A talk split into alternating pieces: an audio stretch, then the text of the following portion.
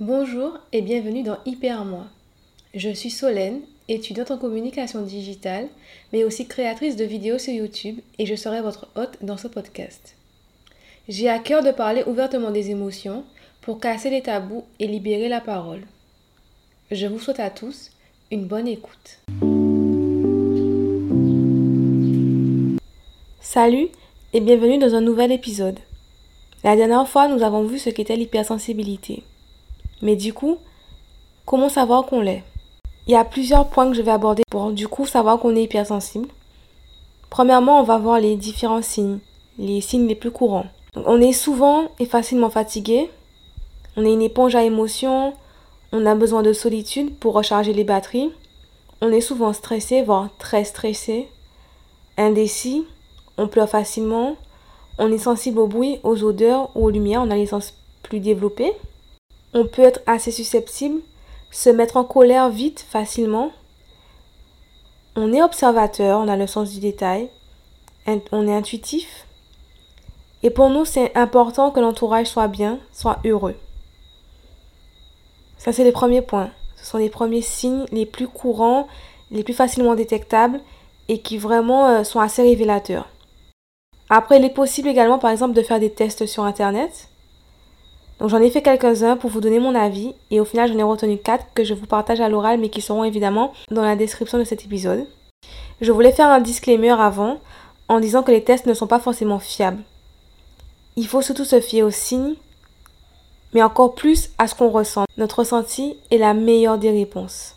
Donc les tests que j'ai testés et que j'ai retenus, entre guillemets, c'est Es-tu hypersensible du site lesgraines.com qui possède le même questionnaire que Êtes-vous vraiment hypersensible du site Huffington Post?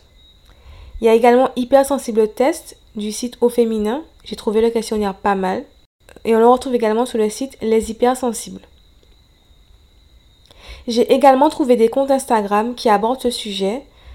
Si ça vous intéresse, vous pourrez vous renseigner, en apprendre plus ou simplement y voir plus clair. Donc il y a l'école des hypersensibles, hypersensible mode d'emploi, Dimply Sensitive qui possède également un blog et qui partage vraiment beaucoup de contenu, beaucoup d'informations et je trouve que c'est vraiment complet. Enfin, il y a les livres parce que je pense que la compréhension et les informations ça passe aussi très bien par la lecture. Donc il y a Hypersensible, mieux se comprendre, écrit par Hélène Aron. Dans ce livre, elle propose une aide pour s'adapter aux différents aspects euh, du trait de caractère de l'hypersensibilité, mais aussi pour inciter les hypersensibles à en tirer un avantage dans leur vie professionnelle et personnelle. On retrouve des tests, des exercices et des exemples. Elle a également écrit Ces gens qui ont peur d'avoir peur, mieux comprendre l'hypersensibilité. On retrouve des aspects factuels et pragmatiques des situations concrètes. Domptez votre hypersensibilité écrit par Nathalie Claubert. Il s'agit d'un guide de poche avec des mises en situation pour nous aider à appréhender nos émotions, voire même les transformer en force. Et enfin, Attention, cœur fragile, les hypersensibles et l'amour, écrit par Saverio Tomasella, dont j'ai déjà parlé dans un épisode précédent. Voilà, c'est vraiment mes petites recommandations pour essayer au mieux en tout cas, bien de savoir si on est hypersensible ou pas, trouver des réponses, des informations, euh, se cultiver, s'instruire euh, sur ce sujet-là également. J'ai vraiment fait le maximum de recherche, j'ai poussé les choses à fond pour vous donner bien les meilleures cartes pour que vous puissiez avoir des réponses à vos questions et que vous puissiez mieux comprendre ce qu'est l'hypersensibilité.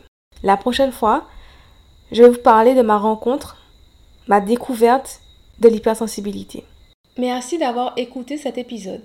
N'hésitez pas à vous abonner au podcast pour ne rien rater, à laisser une note et un commentaire. Je serai ravie d'avoir vos retours.